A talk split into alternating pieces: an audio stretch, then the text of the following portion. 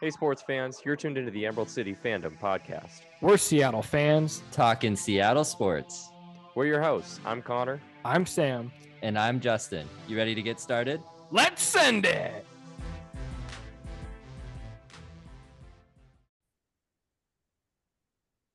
Welcome back to the pod, folks. This is episode 87.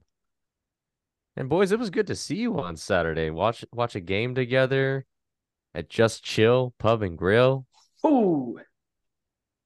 They were they were great hosts to us. Uh yeah, we we we we got together for for for the game against USC and what do you know it? The dogs come out on top 52 to 42, 9 and 0, number 5 in the country still. Gonna get into it all tonight. Uh here with me tonight obviously is both the fellas. Introduce Samuel first tonight. Sam, how you doing, sir? What are you sipping on? I'm good. I'm sipping on the same old Kirkland signature that has been in the cupboard forever. You got to be getting close, my friend. Drink up, man. Jesus. Yeah. Oh, okay, okay. Justin. Stop. Okay. Water boy, take it easy. Take boy. it easy.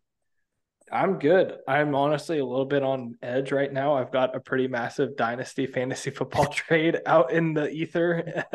I'm you, you got know, some adrenaline going through your veins right now, Sam? I don't know. It's almost like a downer. I'm a little bit ner. I still am ner. I still don't feel great about it. I feel like you're gonna cancel it before you go to bed because you can't deal with the anxiety.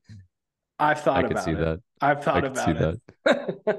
but anyways, other than that, you know, I'm doing pretty good. How about you, Justin? That smoothie of yours looks fan fucking tastic.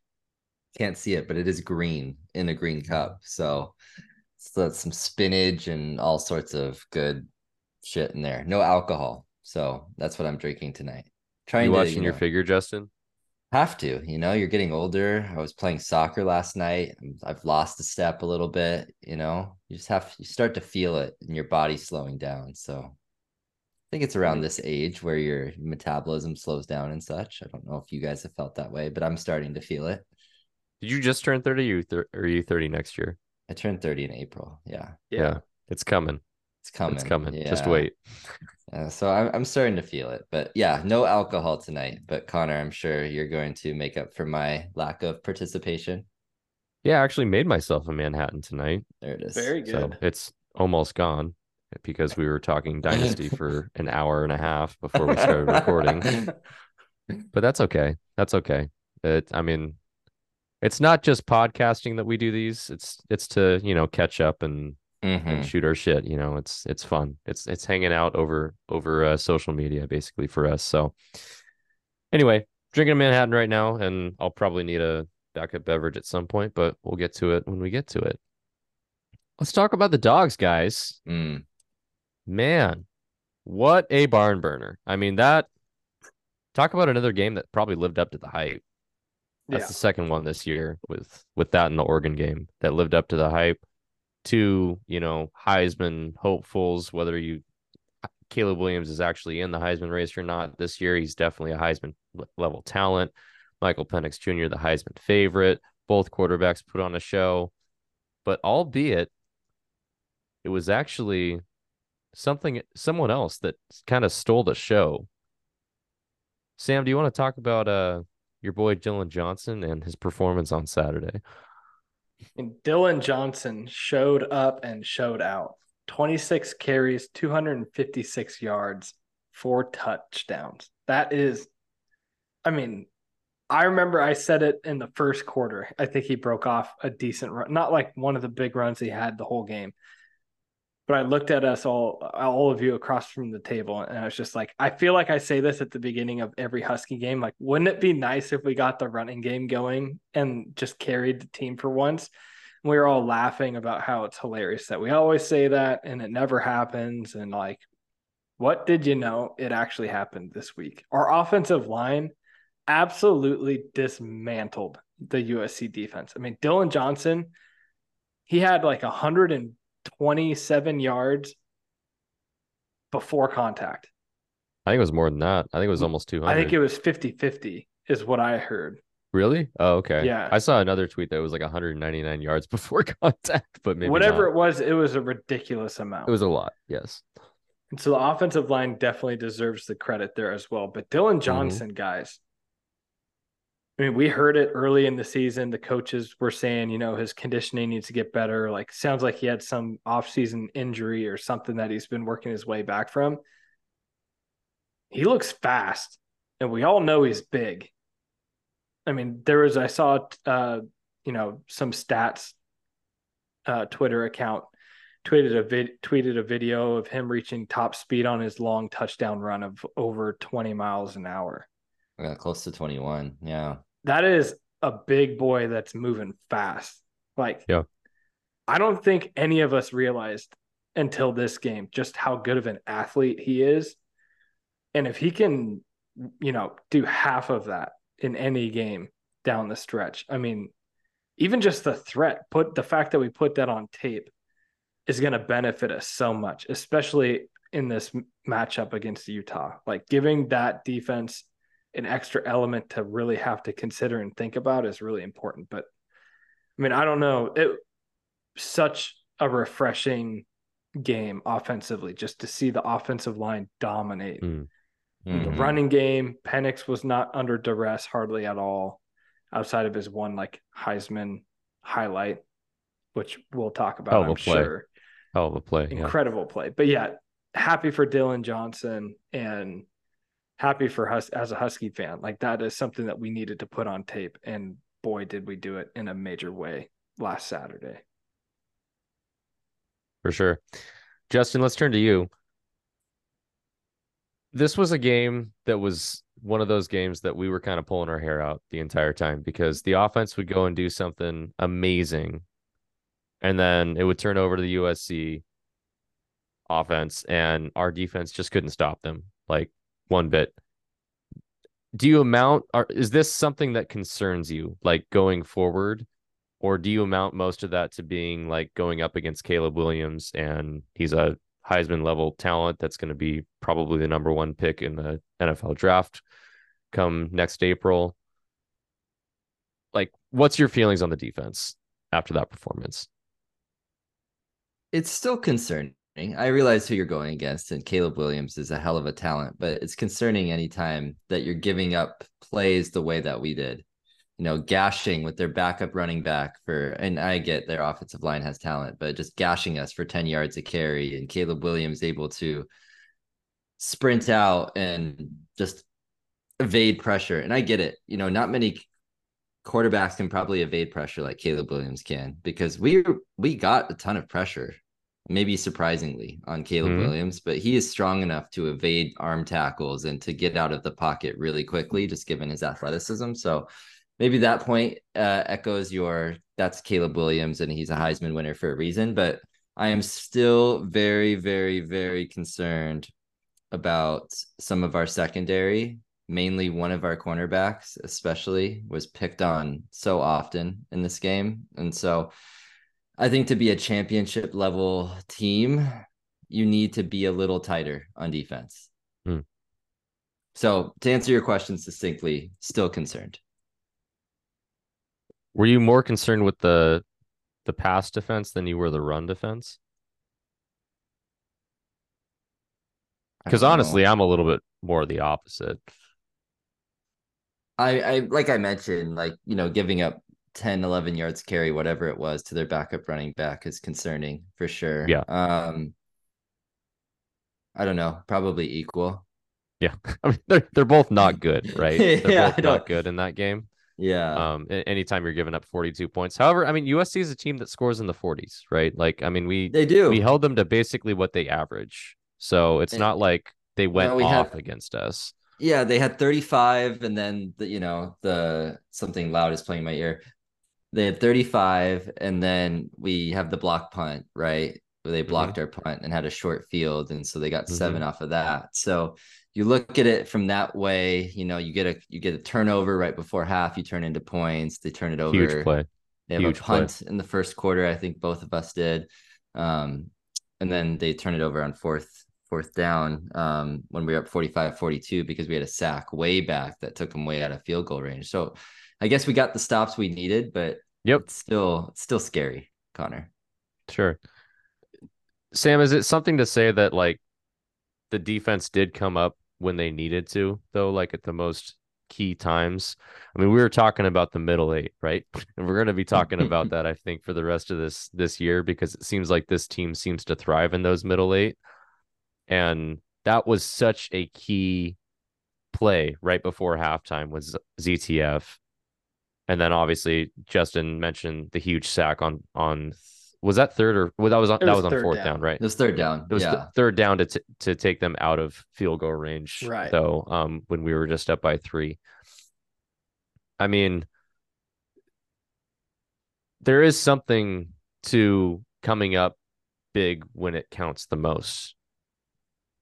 Oh, for sure. And I think you know, as as cliche as it comes, bend but don't break type defense. But I think that's honestly what we're looking at here. Like we break most of the game. but when push comes to shove, whether it's the culture instilled in the team, the what there's it's not a coincidence that this defense continues to stand up in the most pressure moment in the most important moments of a football game. I mean, how many end of game fourth down stops do we have this year to like put the game away? Three? Yeah. At least Oregon, USC, Arizona State. That's three off the top of my head where the game mm-hmm. basically mm-hmm. all ended because the defense made a fourth and short stop. And so, like, we let USC run up and down the field all day, every day. Like you mentioned, we made a big play with ZTF's fumble. That was huge you can point to other like big game breaking plays like Mish Powell's pick six against Arizona State needed that. But also like this defense really shores up in the fourth quarter. I mean, what did did we even give up any points to USC offensively Zero. in the fourth quarter? We held Zero. Them, shut them out. Once once Justin's wife showed up, we gave up zero points. That's a fact. So Samantha better be at the just chill pub and grill Saturday. just saying. Just yeah. saying. So I I mean there definitely is something to be said about that. Now, certainly that's not going to be calming any concerns or worries that we have and that we have every right to feel that way. But at the end of the day, the defense is making a play here or a play there mm-hmm. that is ultimately significantly contributing to us winning the games that we've won.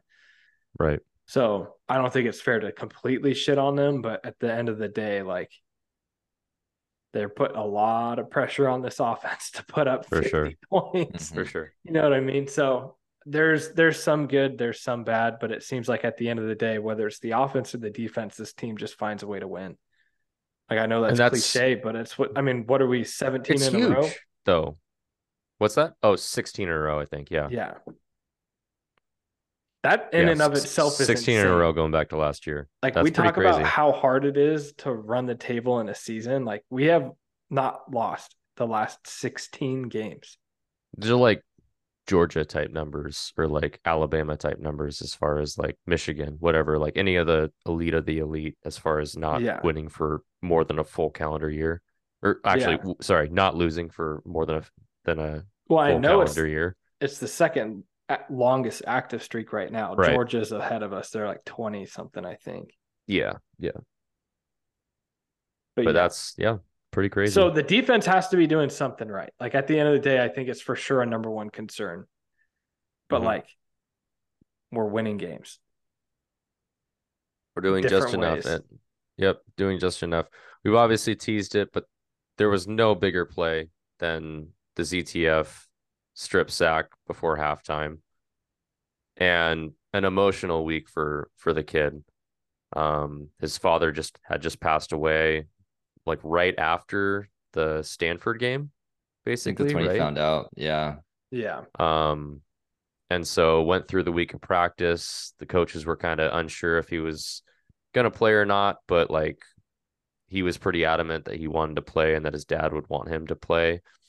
And there's something very inspiring about seeing someone so emotionally charged on the field and make a big play like that in a game like this.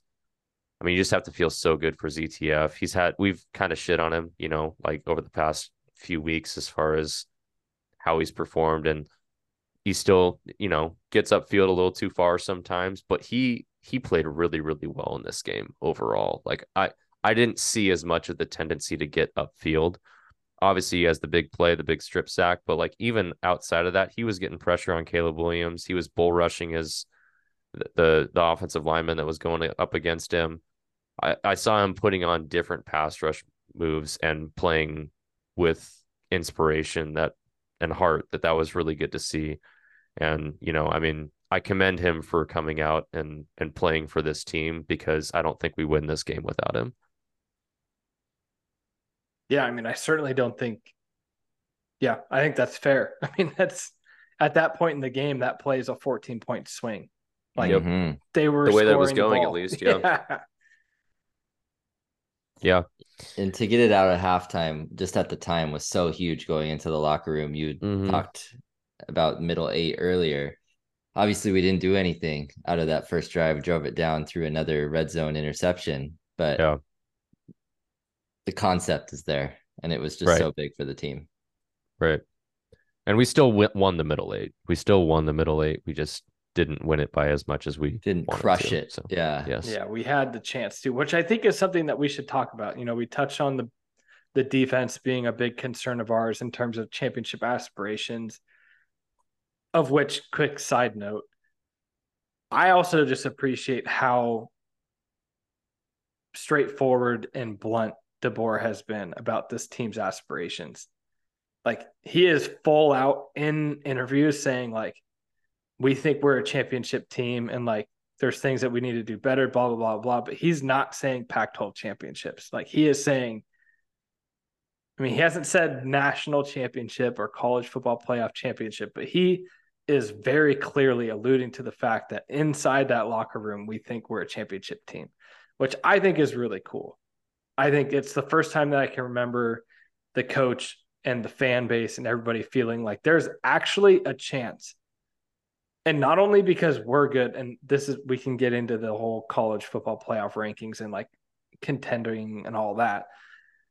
Um but the point i'm making is if that's who we think we are and justin you point out earlier the defense isn't you know it's concerning if that's where we think our aspirations lie the other thing that's worth pointing out that has become a little bit of a trend we're talking about the middle eight that interception in the end zone we have been turnover prone in the red zone, taking points off the board where we are driving down the field, going to score touchdowns. And those turnovers have been, they haven't cost us a game yet. But that is a trend that I have my eye on that could be our Achilles heel against a top five team against an Oregon in the Pac 12 championship, against Utah this fucking week. Like, time and time again, it feels like we put ourselves in positions to go up 14. And then we're driving. It's like, oh, yeah, it's happening. Like, we're going to punch this in. We're going to go up by two touchdowns and we'll coast. Fumble, interception, whatever.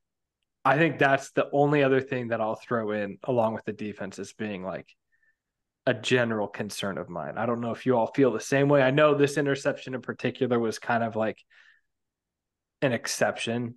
You have a seven foot wingspan at linebacker, like mm-hmm. that is what it is. But the trend is the trend. And we've been turning the ball over in the red zone the last four weeks. Yeah, I I I agree. I agree with your sentiment. We need to not do that. We're we talked about it last week. I don't really have any other thoughts to add. I totally agree. Connor, do you have anything? No, I mean you you yeah. You cannot take the opportunity cost of turning the ball over that deep in enemy territory um lightly. You know, that's that's that's big. That's a huge those are huge 14 point swings in games, you know, and potentially me, 14 point swings. It's also just like the unfortunate timing of when it happens. It's mm-hmm. like it isn't happening when we like well part of it is we're not we haven't really been trailing teams, but it's happening when we are right on the cusp of like putting the game putting, away. Yeah, putting the nail in the coffin. Yeah. I totally and agree. we have not been making wins easy on ourselves. I mean, we have been in Mm. close games the last four weeks. Mhm. Character building games, though, right? Well, yeah, for sure. Sure. And I do think that there is part of that uh, a positive takeaway if we're talking about these this November gauntlet or Pac-12 championship or college football playoff or you know bowl game, whatever it is. Like we're going to continue Mhm. to play close games, Mhm. and like say what you want. The team's building confidence that we're just going to find a way to win because that's clearly what's been happening. Yeah. So there's some positive to it. I think just highlighting, you know, even against these good teams like Oregon, like USC, there is chances for us to put the game away in the third quarter, and we shot ourselves in the foot. Yeah, I mean, and you mentioned it there, Sam, that this this interception in particular was a little bit different because I mean, Penix is going for the nail in the coffin on that, and, And you want him to. it it's there, like the throw is there. He needs to get it maybe about three or four inches higher, and that's only because, like you said, the linebacker has a seven foot wingspan, so he put the ball basically where it needs to be. Yeah. but Yeah. the defender made a hell of a play and you applaud you honestly just applaud the defense on that one you tip your tip your cap to them um and those are the types of plays that Mike Penix is going to make 9 times out of 10 though and that's why he's a Heisman front runner and I mean the play that he made in the first half to Devin Culp escaping the sack and then oh like escaping all the way out to the sideline looks like we're, we're just I mean we're all screaming throw it away throw it away throw it away because it just looked bad right Yeah. and then he finds Pol- uh, Culp in the back of the end zone. Culp makes a miraculous catch, by the way, Great catch. too. Like, and the throw was a dot, but like the, the catch was equally impressive. But like those are the types of plays that Michael Penix is going to make because he's going to take those chances, right? I mean, that's not necessarily the safest thing to do there, right? I mean, there's three defenders down there where he's throwing that ball to Culp. Hundred percent. trusts not this guy to make- thing to do. Yeah. Yeah, he, he trusts his guy to make make a play. And that's what you have to do if you're going to be a great quarterback. So I'm not as worried about this interception. Like it sucked. It sucked, no doubt. Like it like the all it felt like we had all the momentum in the world and it just got sucked out of our sails Yeah. when he threw that pick. And I, I was in total denial too. I was like, he didn't catch that. He didn't catch that when it happened. But um sure enough, he obviously caught it. And it didn't end up deciding the game, but it very well could have been, you know, a huge factor in us potentially losing that game. Um so that's where I'm at on it. But so I, I mean I think I think they were better in this game. I mean, that was the only turnover of the game. right. So they they obviously I think stressed it throughout this last last week. You know, receivers hold on to the ball. I think they're healthier this week too, this last week too, as far as, you know, whatever sickness is ailing them. It sounds like it's still kind of ailing them a bit through this last game against USC, but that they were definitely healthier than they were against Arizona State and, and Stanford. Yeah, So- I totally agree. I think the other thing that we need to call out in this, Mhm. we've talked about the offense, we've talked about the defense.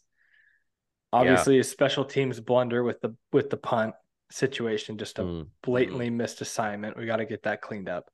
But Mhm. Grady Gross, our place, our place kicker, How you feeling about him, Sam? I feel all, I feel pretty good, honestly. Like going into the season, I can't remember which one of us called it out, but it was certainly a preseason topic where we said It was you. probably going to be a game at some point this year where it's going to come down to a field goal, and like Mhm. we have no idea who this kid is and what he can do. Mhm. Mhm. Obviously, makes the game winner with uh, where he made a critical kick in the Oregon game, right? Yes, and he made multiple kicks in the Arizona State game. Did he? But I don't know if he made a kick in the Oregon game. I think he did. I thought he did. I could be We only getting scored confused. touchdowns, right? I can't remember. I said it, and I can go as soon back as it came out of my verify mouth, that. I was like, I Definitely know happened. Arizona. We had a field goal. Arizona, we had a field goal.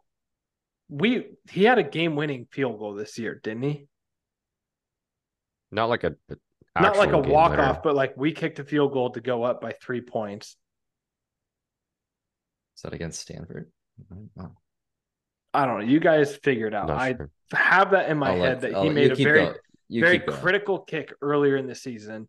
And then the point that I was getting to in this game is he was seven for seven PATs and he made the go ahead field goal. That was a 43 yarder, although it looked a little bit shaky, like it wanted to go right, but it came back left and through the uprights. I just think Grady Gross is worth a shout out that, like, he oh, hasn't Oh, for sure. he's been nails. He's been great on kickoffs.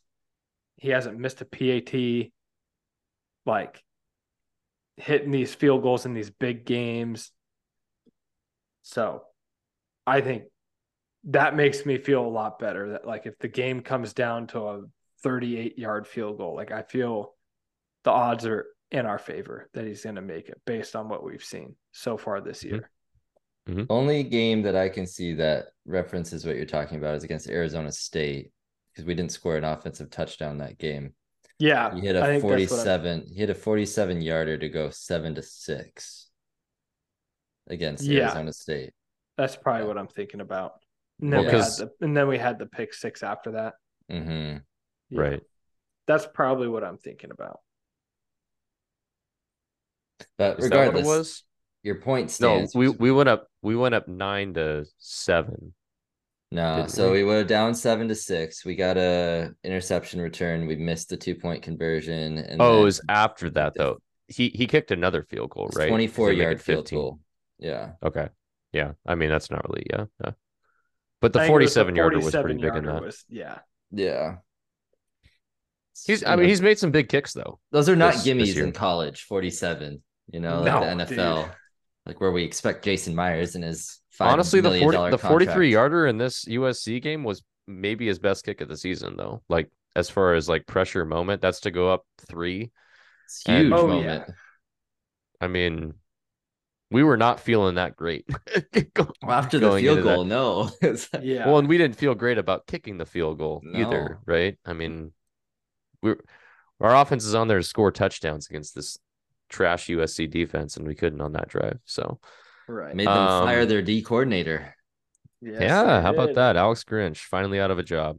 It took It's him long bad. enough, but It's too bad. I mean, we'll take we'll take credit for having him fired, I guess. Though No, we go down to the Coliseum and coaches get fired.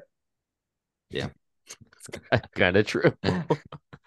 kind of Pretty true. sure the last time we were there was the time Sarkisian got fired. Yep. We hadn't Yep. been there since. It feels so long ago. I mean, it was Yeah, I obviously mean, so long ago. them but- being in the South, like we just didn't play them every year. right. and then he got home away. So, yeah, it had been a while. So, huge win at the Coliseum over Caleb Williams. Is Michael Penix your Heisman front runner right now, guys? Feel like I'm biased. Yes. Uh Yeah. I have to say, because of Penix's interceptions and uh, slow UW games for the Stanford and Arizona State, I think some other players are getting their run. I think Marvin Harrison has a chance. He's putting up some insane stats. You look at against Rome Odunze, it's not that different, but Ohio State Ohio State is massively overrated. And he is so important to that team right now with Egbuka injured. Oh, yeah. That's why I think he could get a legitimate run. Right, because he doesn't have a great quarterback. Honestly, I No, don't, I'm no, no, I'm not impressed with Kyle McCord at all. No. Like that. This is down the road, guys, but we're fans. We can talk about this in theory, right? If we Uh-oh. are to play Ohio State in a CFP game, I like our chances. I like our chances in that game better than a game against Oregon. Honestly, I like, yeah, Oh, or yeah. Georgia or Georgia or Michigan for Yep. sure. Yep. I even like our t- chances against against Michigan better than Oregon. I think. Yeah, I, I don't know. I would have to look at that more, but Ohio State for sure without Yeah. thinking about it. Yeah. Yep. And you're talking about the number one team in the land right now. Yeah, Let's can we talk about talk about this for a CFP second? rankings. Yeah, okay. Yeah. Thank you. Um, Thank you. Go ahead, Justin. what the fuck is their methodology? Honestly. I know it doesn't matter and it's stupid and why do we even talk about blah blah blah. Okay, whatever. Doesn't matter yet. Doesn't matter It, it kind of does though, because this is how they perceive teams and how they're going to rank for another. So they start with Ohio State, and the reason they give Ohio State is resume, which I'm fine, whatever. That's how you're going to rank teams like resume. Then let's go off resume. And then we get to Georgia, and they're like strength of schedule. And yes, they had a win over a good Missouri team, but like you know, it's close win, whatever. But is Missouri their strength good, of though? schedule is like 80. I don't have it. It's it's low. And then you have Michigan, number three, who's blown out everyone they've played, but they've literally played nobody. Their Mhm. best win is against Rutgers, and Rutgers coach Greg Schiano at halftime said there's a little funkiness going on in the air at the Yeah. game. So Something's going on. something's going on. That's at what he said. Yeah. Uh, anyway, Michigan's played nobody. And they will this week against Penn State at, at Happy Valley. So we'll see how they look there. But Yep. no resume to talk about. Strength of schedule is like in the hundreds.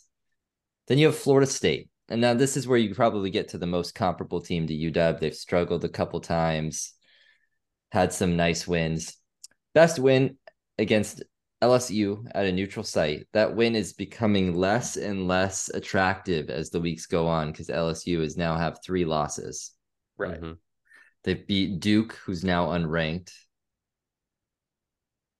You know, so like the resume and is the eye test. Are we talking? Oh, so if we go back to the eye test with Florida State, they struggled on the road at Pitt, who was I think two and six or something going into the game. And so, what are we talking about here? And so to go to USC, who the committee thought as recently as last week was the 20th best team in the land, to go there and win by double digits, primetime game, all the pressure, blah, blah, blah, and to not even bump above Florida State just blows my mind, Sam. I, I just, I, I don't get it.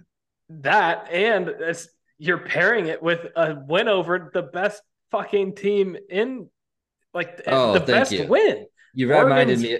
You reminded me of another point. Sorry to interrupt. No, Um, you go ahead. You're on it. Oregon is the highest rated number one or highest rated one loss team in the land at number six, right behind UW, because they are getting credit for losing at UW, but keeping it close and arguably being the better team despite Dan Lanning's fourth down decisions. That's the narrative that I'm repeating, that Right. what I believe. Oregon State is clocking in at number 12, and they are the highest rated two loss team in the in the field.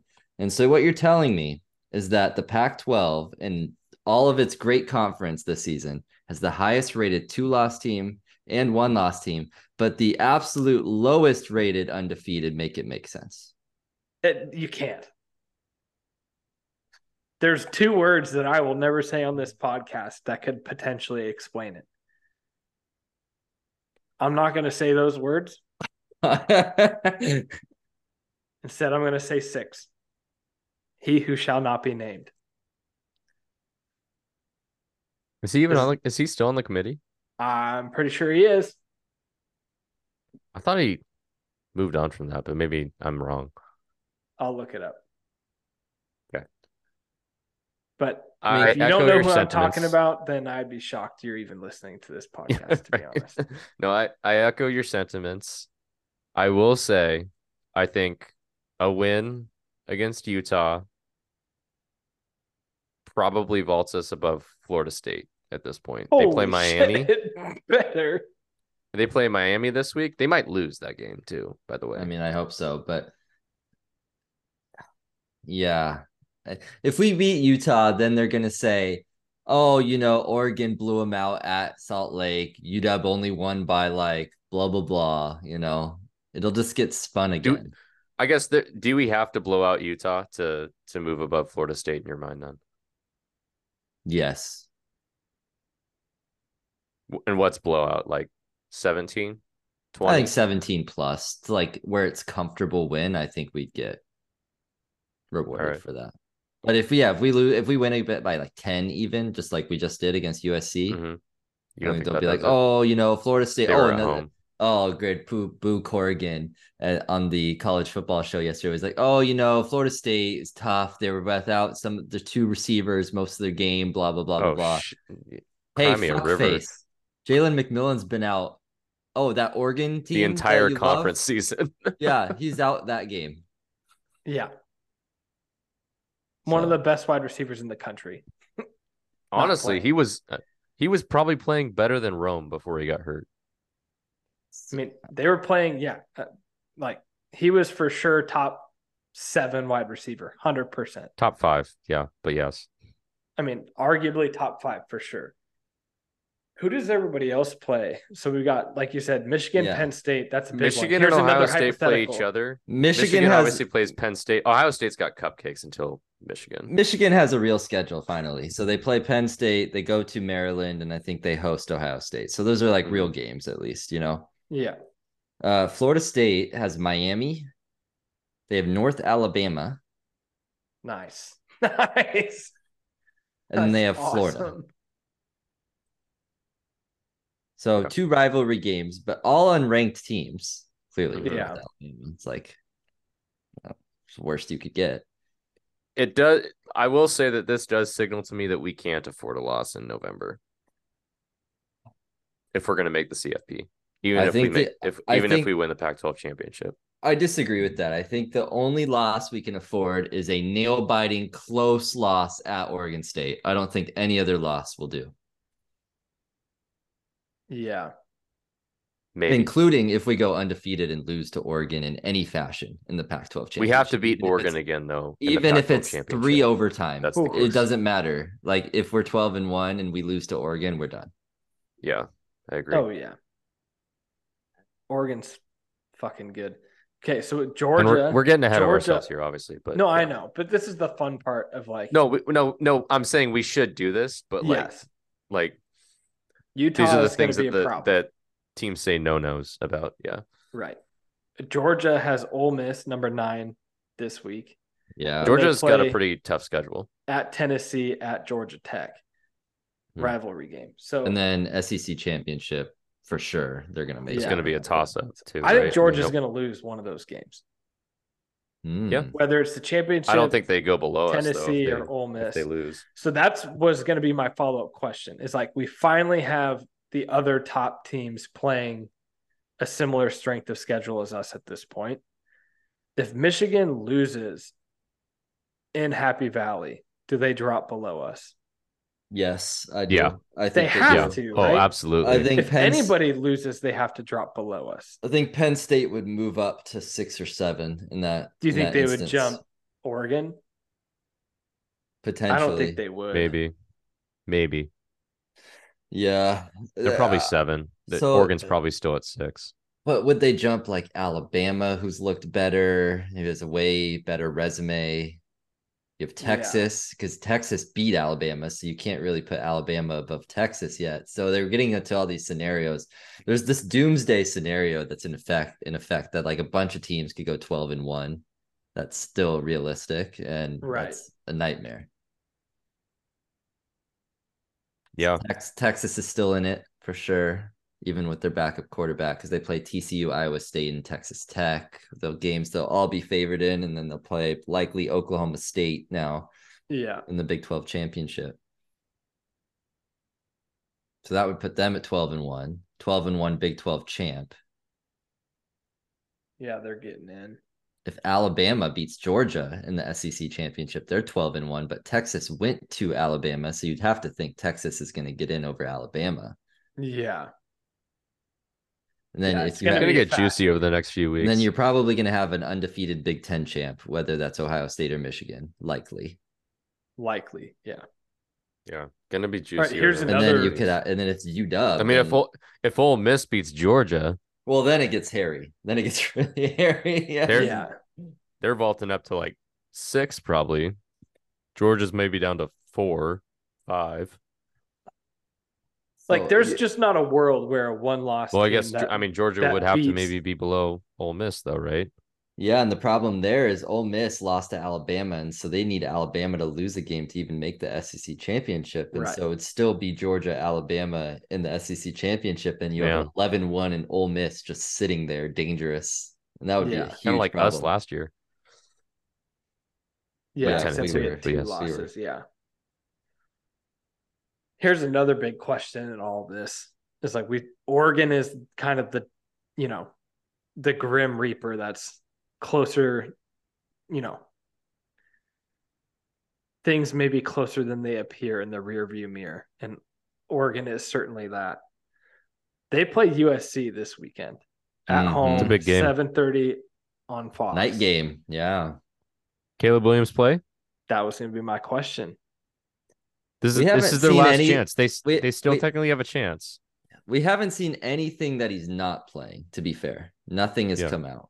Besides think he- his little, I think he plays this week. Besides his crying episode, yeah. I think he plays because if they win, then technically they're ahead of Oregon in Yep. the Pac 12 standings. They control their own Yeah. destiny. I think still in the Pac-12 I think he yeah, because they plays. beat Arizona. championship race. Yeah.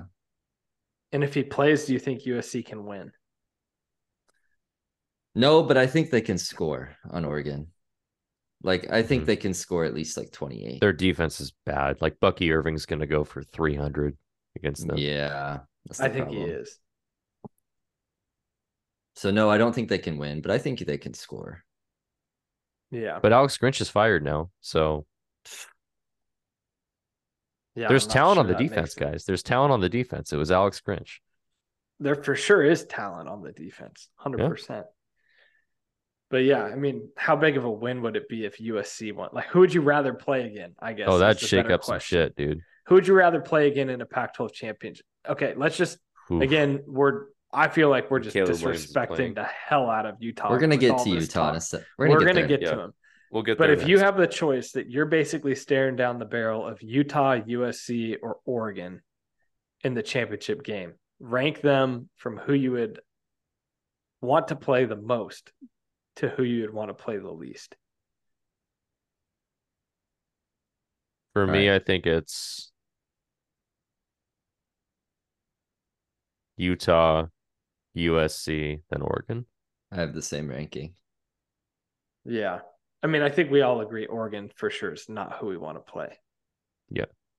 Well, I mean, That's going to be the we- toughest we kind of do us. just because we want to beat Oregon again, but I mean, it would be so scariest nice to beat them twice. It would just Yeah. be It would, Awesome. but with the lives of our matchup. college football playoff in the balance, that's not who I and like. they're gonna be They're gonna be fired tired. up for that game. And all we have Yeah. to do is if we're at that point and we haven't dropped a game, then all we have to do is win. If we're 12 and 0, it doesn't matter who it's against. It could Oh, be for right. sure. Yeah, we're. Arizona. Yeah. You know, not that I'd want to play Arizona, but you get what I'm saying. You know? Yeah, I guess that's the team I left out. Arizona's in it still. Technically in it, yeah. I think I would maybe want to play USC again over Utah. Over Utah. Yeah. Utah just does. I mean, I Utah doesn't scare me on good. paper. They don't You- scare me on paper at all. I understand Kyle Whittingham, but like you, and we'll talk about this like coming up here, but like Utah's a pretty good matchup, even like offensively against their defense for us. Mm-hmm. Their defense is good for sure. Like they're one of the best as- defenses that we played. It's not as But their fearful pass as it used to defense? Isn't as good as you might think. Yeah. Right. I hope you're right. I mean, we need to win this weekend, damn it. Yes. For sure we do. Should we get into that or did you have anything else to say about CFP rankings and the whole gambit? I think just following up, correcting my error, he who shall not be named is no longer on the college football playoff committee, but Jen Cohen is. No, she's not anymore either, right? Is she I When think she she, might have dropped off she too. dropped she off dropped when off. she switched schools? Yeah. Yep. Oh. Well, then don't listen to anything I say because I just don't know what I'm talking about apparently. Well, their voodoo magic is still there though. So bad juju. yeah. Well, let's talk about this next game.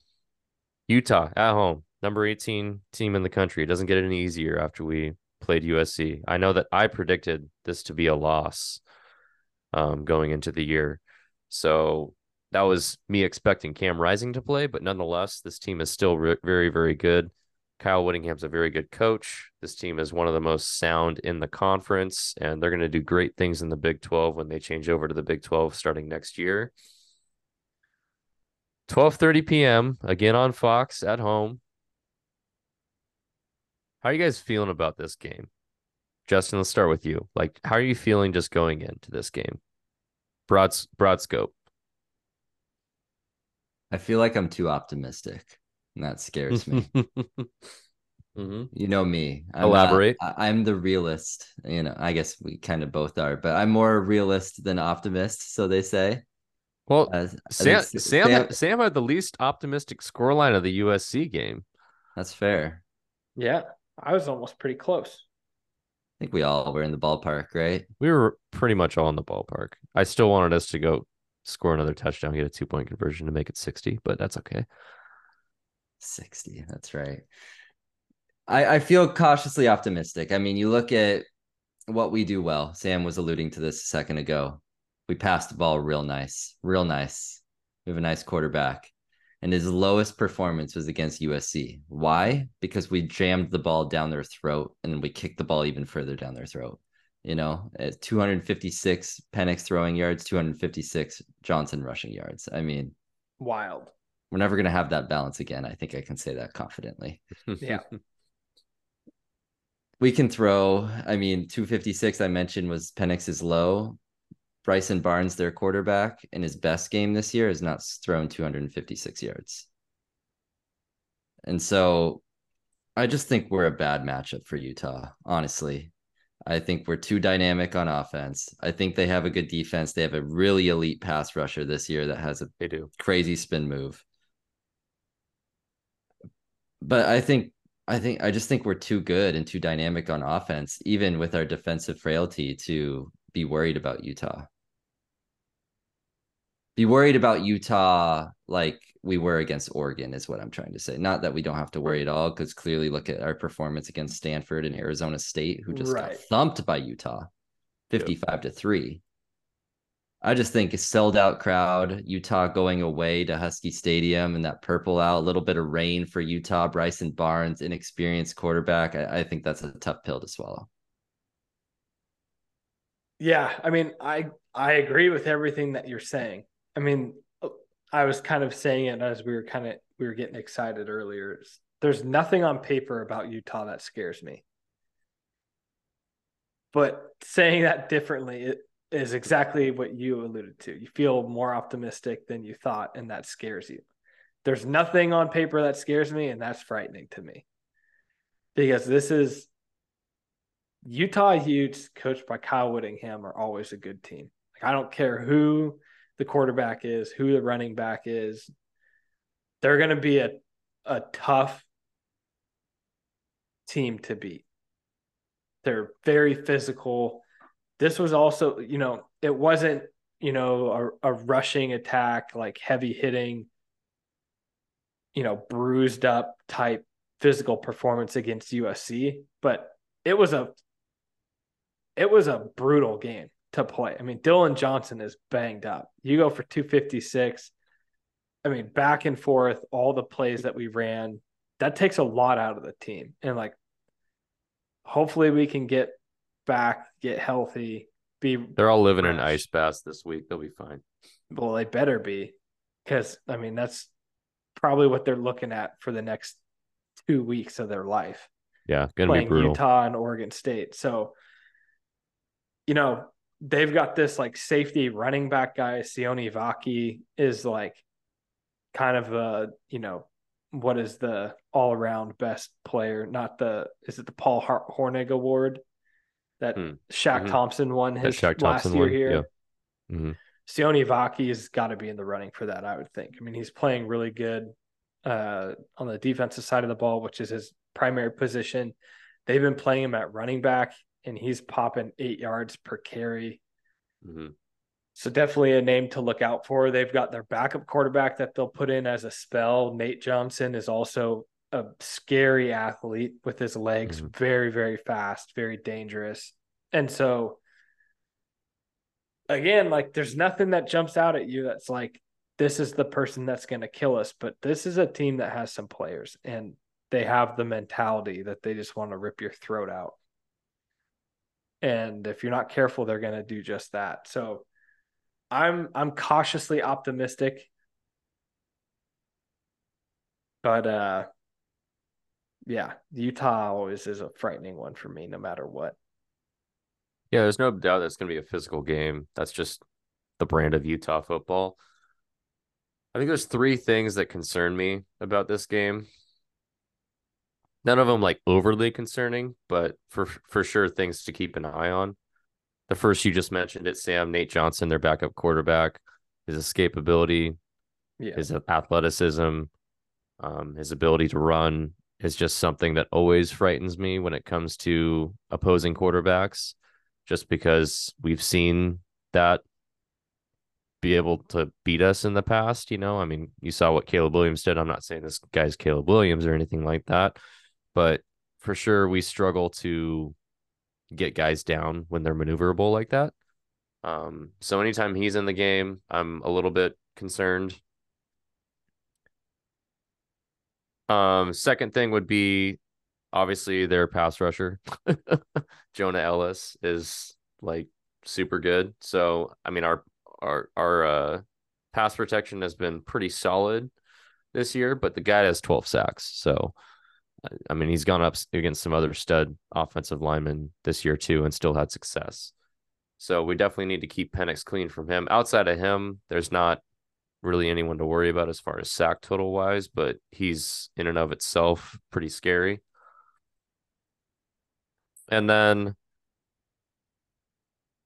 the third thing is that it's going to be a little bit windy, I think, on Saturday. And we know when it gets windy in Husky Stadium, it's a little tougher to get the pass game going. Penix can certainly zip it through that. I'm not super concerned about that, but it probably means that we don't have the deep ball in this game. And we're going to have to be relying upon it upon mostly short, quick passes, we can do that. We obviously can, but it means that Utah can play a little bit closer to the line of scrimmage. They can play their more brand of football as far as physicality, come and meet you at the line of scrimmage, one on ones, all that stuff. Um, so that concerns me just a little bit, just because I think that this is just going to be a nip and tuck kind of closer game than it needs to be because of that factor. Could be wrong, but I saw wind in the forecast. So that's that's just kind of where my mind's at as far as that goes because we've all been in Husky Stadium when it's been windy in November. It's not a super fun place to be as a fan, uh, but you know, you're in it, you're in it for the purple and gold, and and you stay and yell your heart out nonetheless. So, um, it is a sellout. I will say, it's supposed to be a packed, packed stadium at twelve thirty on Saturday. So should be a really good environment. But those are kind of my three main concerns going into this game. Do you think that we can overcome those, Justin? I do. I trust Penix's arm strength. Even, you know, you mentioned the deep ball, and that might not be on like it has been for a lot of our games, but I still think we can get the pass game going. Just, I mean, he has an absolute cannon. So, mm. not too worried about that. With the wind, though, it goes both ways. You know, Bryson sure. Barnes has to. I mean, they're back. You guys mentioned their backup quarterback. He hasn't played in like four weeks, right? Um, so they would have to get him back in the game plan if he's going to play against the Huskies. Yeah. Um, I so thought Bryson, he played last week against Arizona State. Maybe I'm wrong though. Did you not? Uh, I thought I looked at the box score and I didn't see him throw a pass, but maybe he ran. Uh, regardless, he, I, I, don't. Sometimes, I mean, he doesn't throw very much. So right, exactly. So Maybe he did. I'm not sure, but that was a blowout, 55 to three, too. Yes, I mean, Utah hasn't been, you know, they haven't yeah, had that hold many. On. Ro- hold on, just jumping in. He did play against Arizona State. He ran the ball twice for 80 yards and a oh, touchdown. Oh, well, there you go. He had a 59 yard touchdown run. So, like, hopefully, let's not let that happen. It's not. I thought I saw that highlight. Yeah. So there you go. He had two touches, and one of them was for a tutty. there you go. Uh, your other points. Jonah Elliss is a concern, right? I mean, our offensive line was absolutely dominating USC. Kirk Herbstreit mm-hmm. on the call kept calling out the left side of the line specifically, but I mean, our line was Parker Brailsford had a hell of a game. He did. Yeah, he did. So that's always a concern. I think our offensive line can hopefully quell with him, but we'll see. But like I said, I'm too I I'm uncomfortably optimistic looking through what Utah is good at their power ratings, how they've performed, their quarterback play. Mm-hmm. I I just feel comfortable compared to what we've seen. Caleb Williams scares me a lot more than Utah does, and that's that's frightening to say, but just how he matches up with this defense, with this UW defense, and definitely Oregon. So I think we can overcome them all, Sam. Yeah, I think we will too. Do we want to just like jump right into predictions here? I was thinking maybe a key to the game and then prediction. Yeah. Kind of like we did last time. Okay. Um, I think the one thing that we haven't mentioned that is a potential concern of mine, I guess going back to the recap we had of the USC game, the costly turnovers. Utah's a team that yes is very good in the turnover margin. I think they're plus mm-hmm. seven right now. Mm. And so that's going to be key for me. I mean, I, it feels like we did better against USC and played a little bit of a cleaner game. But at the end of the day, we threw a pick, we had a blocked punt. Like, still needs to be better in my mind. And so, if there's an area where this game could get out of control or stay closer than it should be, it's going to be turnover related. And so, I would love to see Penix play a clean game not only because I think that helps us win the game, but also it helps his Heisman odds. I think that was a point Justin made earlier that we didn't really jump into more, but like you start looking at the stat lines of the of the top Heisman odds and even looking at other quarterbacks like Bo Nix or JJ McCarthy, like Penix's interceptions are starting to stand out in a negative way relative to everybody else. And like we can all debate why that is and if it's okay or whatever, but like him putting together a clean game, taking care of the ball is going to be really important to us to win this game. So hopefully we can at least I if we just tie the turnover margin this game like even, I'd feel good about that. If we can end up in the positive territory then I feel great. So turnover margin's important. That's my key to the game. I think we will take care of the ball. I think we'll take care of Utah having a hard time landing on what I think the final score will be. I will go 30 38 to 24. I think we end up winning fairly comfortably. I don't think that their offense will be able to keep up. Does a 14 point victory get us into the top four? Yeah, I think so. There. Yeah, I feel similarly. I have a key. Um, Utah has played at USC, USC's Swiss cheese defense, as we saw, and they got mm-hmm. 34 mm-hmm. on USC with the last minute comeback. They also played at Oregon State. Utah did and scored seven. Uh, that's the famous Friday night games for the Pac 12, though, where everyone Classic. seems to struggle on a Friday night.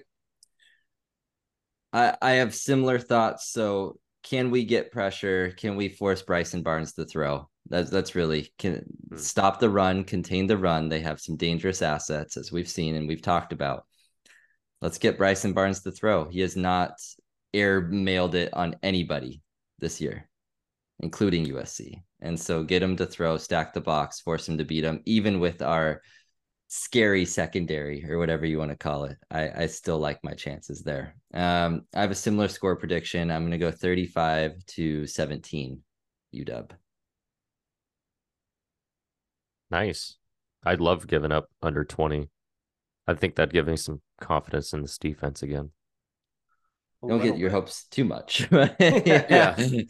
I know it's, I mean, Utah's somewhat limited offensively, so I get it. Look, uh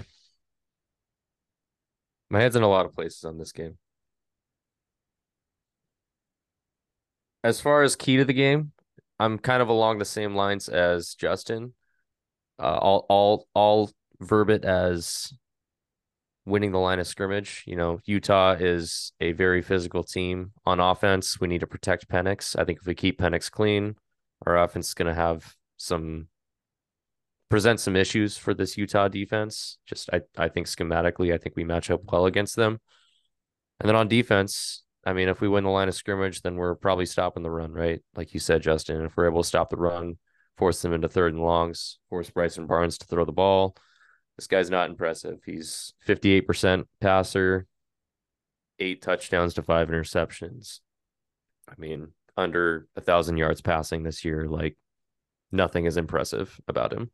So he's certainly better than Nate Johnson at passing, but Cam Rising is their quarterback and he's he's the he's the better one by far. So glad that we don't have to face him in this game. Um score line, let's see. And offensively too, if we're even if we're even able to get a semblance of a running game, I think it's like game over against this team. Like they're good against the run. So if we're able to get even just a little bit of success and open up the pass game even more, I mean, it's done for. What did Oregon beat this team in in Salt Lake by? 35 to 6. 35 to 6. 38 10. Wow. Oh man. That would be awesome. And this is me coming from someone that had this as a loss going into the year. A lot has changed. A yeah. lot has changed. Obviously, I'm I'm way higher on our team now than I was then. Not way higher, but higher certainly at nine and zero. Oh. Um, though actually, I think I had them going nine and zero oh into this game, and then losing this game. Uh, but it's more so how I feel about Utah and the fact that they're just they're limited offensively. I think the defense responds in this game. Um, I don't think that we're elite defensively or anything like that. I just think that we match up relatively well against Utah. I like us being at home. I like us stacking the box. I like us somewhat winning the line of scrimmage. I think Tuli's going to play in this game, and I think that's a big storyline. And I think we just do enough good things on defense to give them issues. We've seen it, you know, like we we give some other other teams issues, and we probably get a turnover or two to help our help our odds out as well. So um, I see as this as this a pretty comfortable win at, at home. Love, that. Love that. But I mean, I was super confident going into well, not super confident, but like I had a pretty confident score prediction in the USC game and didn't quite pan out that way, but we still won by 10. So I'll take it. I'll I, take a dub. I would take any win. Let's just be honest. Like I'll I'll just keep winning, right? That's that's the key here. that's important. Just keep taking care of business. Style points matter. I think they do, like obviously to the committee. But if you win, it really doesn't matter at this point. Right. So um but that being said, I I'd like to make a statement. I'd like to make a statement on on national TV, 12:30 p.m. Who else is that kick? Is there anyone else that would match up against us? Oh, it's a pretty good week in college football, though. I think Georgia might play. Is it Ole Miss, Georgia, probably? Tennessee, Missouri. Also pretty good, good one. Game. Is the Penn State Florida Michigan State game Miami, at 9 a.m. Florida State Miami is on ABC at that time as well, which rivalry game. Yeah. I think those are the two big ones. Yeah. We're one of the I more favorable say, matchups, last... though. I mean, I think people are going to tune into us for oh, sure. Yeah. I, I, mean, especially with Penix. Like, yeah. people have taken notice. Like, I know when my brother-in-law and my father-in-law are texting me during the UW game, that like, well, it helps oh, that we've been Huskies on... are looking mean. That means everybody's paying attention. Like, people are yeah. tuning in. We're in the good time slots. Like, right. We're doing that something helps. right helps a lot. I mean, Northwestern, Wisconsin's at the same time, so yeah, they'll be watching Wisco for sure. Yeah. All right, cool. Well, I think we're all predicting good things for the dogs this weekend. Hopefully that comes true. 10 and 0 would be awesome.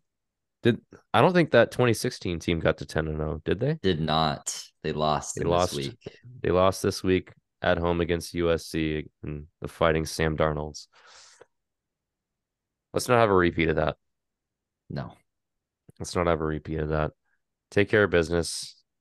Go into the Oregon State week 10 or no. Um let's move things across town just somewhat briefly here. What did we watch on Sunday, Justin? I don't know. I turned to red zone uh around the fourth quarter. Fair. Didn't take it Fair. anymore. It's it was bad. It's, I the Ravens look really good, so let's give them credit. They did this They to do. the Lions. Did this exact same thing to the Lions. But holy hell. I mean, you saw the discourse online, Sam, that people want to give Drew Lock a run now because of how bad that game went. And I think that's too far personally. I think the offensive line was absolutely manhandled in this game, to be fair, but we could not run the ball. We couldn't defend. I, I thought it was a total destruction of the Seahawks that we've rarely seen in the Pete Carroll days. Yeah. I mean, to Connor's question, what did we watch this past weekend? Fortunately, I didn't watch the game. Oh, good for you. I I was listening to it on the radio. We were, you know, making an IKEA run and putting some IKEA furniture together for the nursery, which was exciting. I'll shout out to Caroline. She did the lion's share of the work, but it was her choice to buy the dresser, and it's a pain in the ass to put together. So not only was I frustrated with the Seahawks performance, but I was also frustrated dicking around with some IKEA furniture that wasn't cooperating either. So yeah, it was a rough Sunday to say the least. I mean, Keaton Mitchell, who is Yeah. this guy? Where Nine carries for one something. Like we- 138, Jesus. 15 yards to carry. And Connor's gonna, you know, obviously chime in here and be like, "Oh, I love me some Keaton Mitchell. He's on his dynasty fantasy team, taxi squad. Get out of here." Yeah. But I mean, it looked ugly. I mean, the offensive line is clearly an issue. I mean, four sacks. You know, Gino's just no time to to make anything happen. Yeah. No, no running game whatsoever. I mean, Ken Walker nine carries, sixteen yards. That's also terrible. I, So, like, I, I I'm for looking at the box score and I'm like perplexed. We threw the ball 28 times and we ran it 15 times. What the fuck? Like we just didn't have the ball. Well, I mean, like some of that is game script too, but yeah, we just didn't have the ball because they're jamming it down our throats. Like you look at that, you had 13, you had 28 pass plays and 15 run plays, right? And there's Yeah. some sacks in there, but you know, 40 something plays. The Ravens had 41 runs by themselves, right? And so, yeah, exactly. We didn't That's an ass whooping. I think we were like, I don't have it up in front of me. I think it was like three for 17 or something on third down. Something horrible. Let me see Oh, if I can find it. Um, I can't find it right away. Uh, one for 12, excuse me. Different. Way game I was worse. Worse. one for 12. So you're just telling you, like, it was 151 total yards too to 515 for the Ravens. Like this is just an ass kicking of modern Seahawk epic proportions, truly. I mean, there's there's nothing that you can take away as a positive from the offensive performance, right? Like I, I think from just any. Well, anything. Player. Yeah. I mean, but Boye Mafe looks good. I, I Boye Mafe that- looks good. yeah. Maybe you point to JSN, led the team with receptions. eh, had a big drop like, in the beginning, so tainted. yeah, of course. Yeah. You should probably trade him, Justin. Yeah, Joe Burrow looks good, so one for one, it's fine. But oh, here we go. Let's fire it up, boys. We gonna talk about my boy J- Keaton Mitchell then? We got to talk about. did, We yeah. got to talk about Justin Herbert by any chance? Look, guys, it was bad. I think it's uh, one of those games where you have to move on. Honestly, yeah, you just gotta the flush just it. like the game tape you throw away type of deal. But Burn it. How about Riq Woolen just getting eaten up by He sucks know, this year. old Odell? that He sucks and this year. He just looks kind of weak. Is that you know coming from Oh, he's a soft fi- as hell. 5'10", Yeah. 155 pound guy? That sounds ironic, but he just looks a little weak. Mm-hmm. No, I mean he's never been like the most physical guy, but he looks super soft this year. I mean, he doesn't even try to tackle anyone, really. Devon Witherspoon doesn't look soft, so I guess that's good. No, Yeah. that evens out on the other side. Tre Brown had a pretty good game too. Yeah, they just ran it down our throat, though. You know, like, Yep. It was. Yep, it didn't matter. Um, I heard I heard most of you guys' conversation while I was away for a second, but obviously talked about the offense struggles. What's the biggest reason in your mind, Sam, for for the offensive struggles? Is it offensive line? Is it Gino? Is it play calling with Shane Waldron? Is it not getting the run game? Is it receivers? Like where where is your head at as far as like what's wrong with this offense? We know that we have the talent on this offense, like for it to function well at a high level. But they aren't just they aren't doing it this year. Yeah, I mean, like I said earlier, I didn't have a chance to watch the game. I haven't been able to watch it back yet. Sure, so it's hard. But you don't me- even have to watch this game, just like what you've observed over the No, no, no. I know. I'm just I, I'm caveating my answer because I I have to imagine that there's probably some play calling in there that I missed from Mhm. listening to it on the radio. Mhm. That like seeing it in person maybe would have hit me differently. But to me, the glaring issue is the offensive line. And I feel like that's just been the case since week one with Charles Cross, Abe Lucas, your bookend tackles dealing with injuries. Like, there's just no excuse. Like, even as with the worst play calling in the world, you can run the ball better than 1.9 yards per carry when you rush it 15 times only. Like, that's insane. Four sacks. So to me, it's like uh, clearly the stats tell the story. The offensive line is doing something wrong. Like there, I don't care how good your skill position players are. If you don't have the offensive line to give even just a glimmer of time to get the ball to those guys, I feel like that's got to be the crux issue for the team. But I'm curious for you guys that watched it if you feel like play calling or Waldron or whatever else is I mean, it's obviously that's a factor too. Uh, You can't play this poorly and not have it be multiple things. But Sure. for me, I'm saying what's the most though. yeah, for me, top of mind is the offensive line for me. And like, I don't know what the answers are to that either. That's the worst part for me is like, what is Abe Lucas's deal? Is he coming back? They say he's going to practice hopefully next week, but you know that's the Pete Carroll thing, right? Yeah. So you don't You should know. probably but- ask your sister, Sam. Yeah, she might know. But then I would get her in trouble. I know. I, Uh, Justin, where's to- your where's your head on the offense? I tend to agree with that. I, th- you know, like you said, there's multiple things, and I think there's a lot of heavy things that influence this. But we, you know, we look at the run pass mix, and you know, first drives were, you know, run, run, pass, three and out. We try to do some run pass and different things. But when you're getting sacked, you have offensive, you have holding penalties that bring you back, a false start here and there.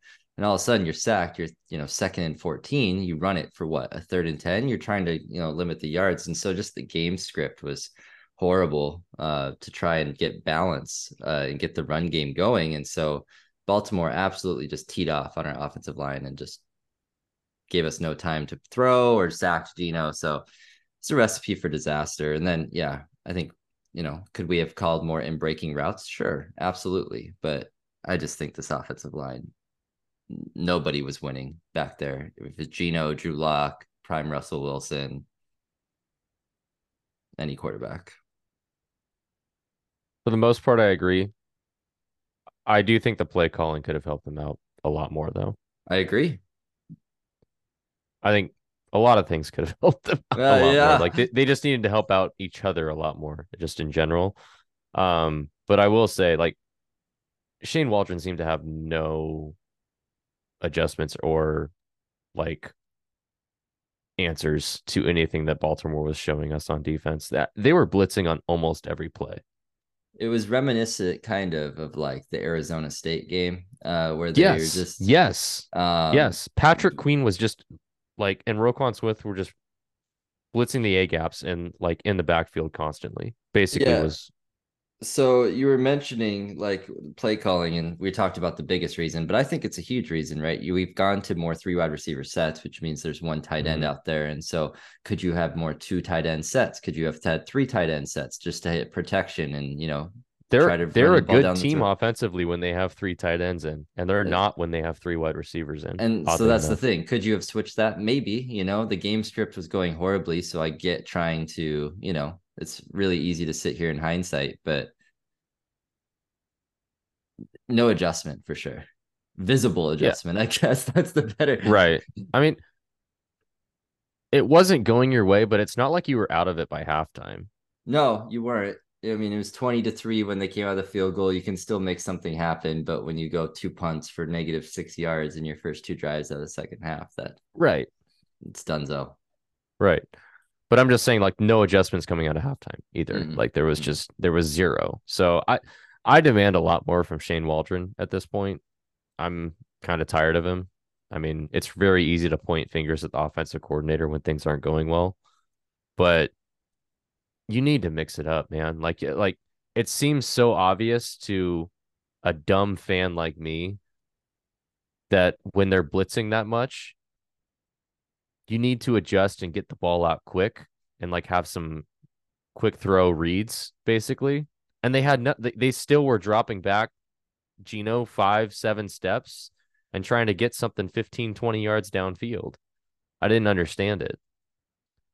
There was no power as far as the run game goings. Any anytime they were they got a decent run, it would be called back with a holding. So there goes back to your, you know, offensive line issues and stuff like that. So they couldn't get out of their own way for sure. And that makes it harder on a play caller. But you got to do better than that. Like it was, it was pretty pitiful. Like that was the most damning tape that I've ever seen for Shane Waldron, um, as far as an offensive play calling disaster, basically, is, is, is what I would call that.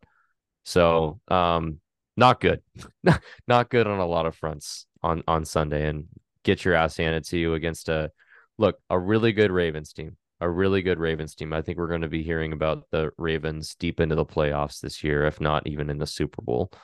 Um, they are they are playing the best football I think of any team right right now. So we'll see how that how long that lasts and and how long they can take that. But um, just a terrible matchup, like you said, Justin, going into the game for the Seahawks, and it showed, and just shows that we are not contenders. Even though we were first in the NFC West, we were we are not contenders. I mean, is your mind differently than that, Justin? I don't think we're Super Bowl contenders. I think that we still likely make the playoffs, though, if that's what you're talking about. But yeah, Sure. I don't think we're Sure. Super Bowl contenders. At Yeah, I mean title contenders, construct. basically. Yeah, Yeah. yeah. So So we play the Commanders, who are selling their assets. we do, we do.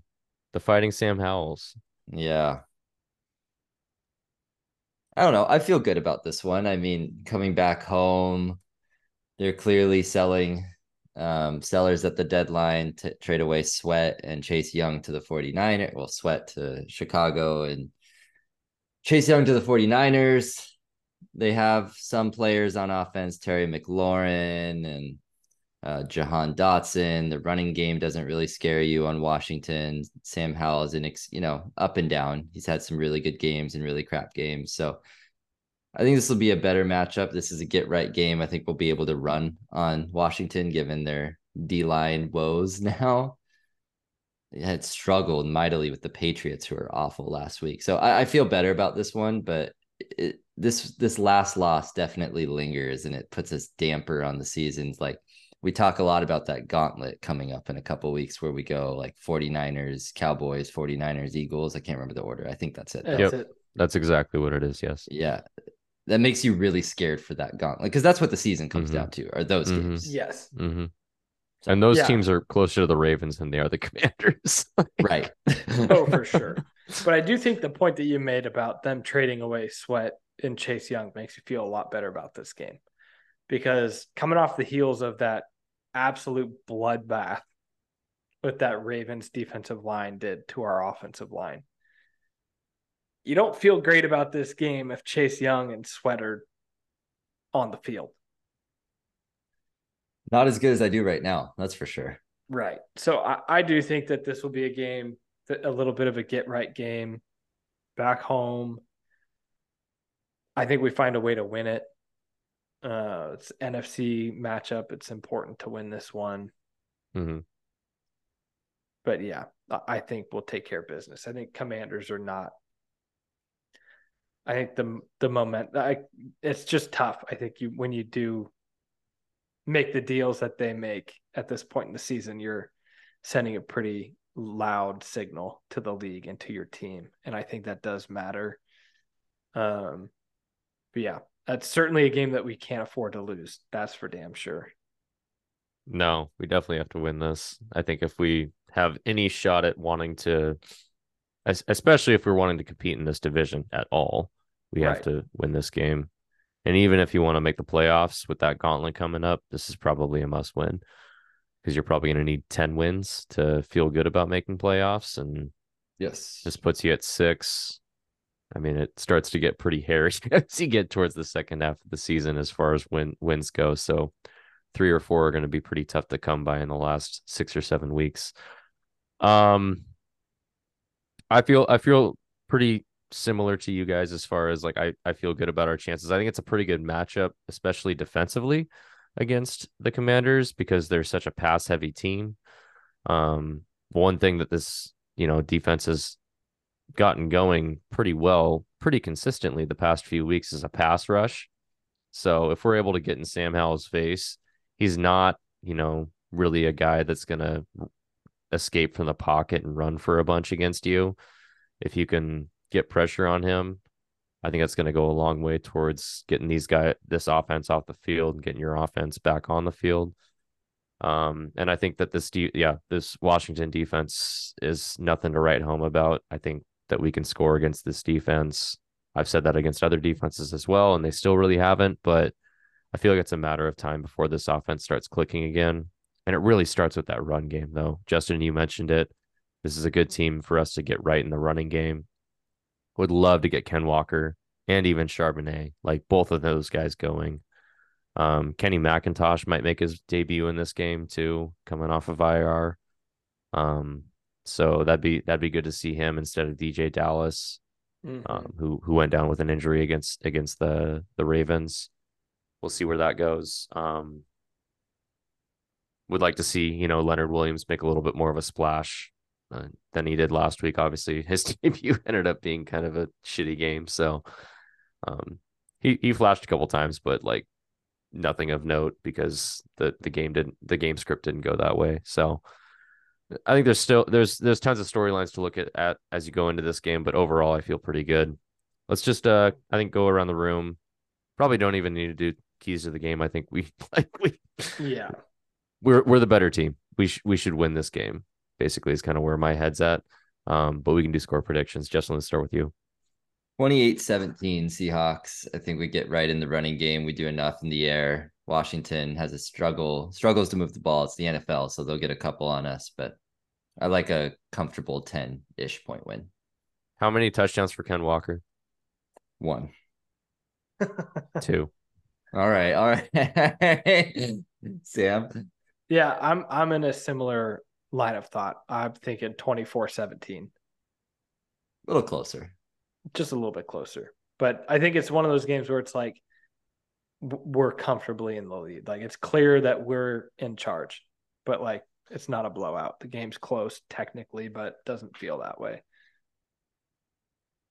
So we know Connor's predictions at least two touchdowns. I think this is quite a good get right game for us. Ooh. I think we kind of steamrolled these guys. What was the final score of that Baltimore game? 37 to 3 is right. Seahawks. That's yeah. my prediction. oh, wow. Woo! This defense goes from giving up 37 to 3 in one week. I think it's just a matchup thing though for me. I just I I don't think this offense matches up well against our defense at all. I mean, cool. Awesome. I'll take it. I love your predictions this week, Connor. I would I would love that. I'm I'm coming out fiery, you know. They're not yeah. likely to come true, but you know, why why do this unless you're going to be a little bold every once in a while, right? Absolutely. Hey, 60 to 42 was closer than we thought it was going to be. I will yeah, say. I mean, you know, Penix doesn't throw that interception and 59-42 was in play. Yes, it was. Hey, yeah. you never know we're gonna go for two. Grubb's a maniac when it comes to that. yeah, there you go. I would still want to just rub their noses in it on that last drive, score again, go for two. But yeah, Daddy Sam wasn't about that though. He just wanted to he wanted to end that game. He wanted to go home. I get it. He had I get it. just chill pub and grill at that point. Yeah, he was out with the young crowd. I get it. All right. Anything else that we have to say about our football teams before we wrap the episode, fellas? Nope. Let's, get, a couple dubs this weekend. Yeah. Let's do it. Yep. One on one wasn't good enough. Didn't feel as good last weekend. Protect home field. 10 and 0 for Both talking teams about are at home. UW. Yes, but UW protect it. Then get ready for that showdown against Oregon State. Oh boy. So Yeah, Pardo. Corvallis makes me nervous. All right, let's focus on this week though. All right, thanks for listening, folks. As always, we appreciate the support. Subscribe and follow if you haven't already, and leave us a message via the Spotify for podcasters link in our description. Until next time. Go Hawks and go Dogs.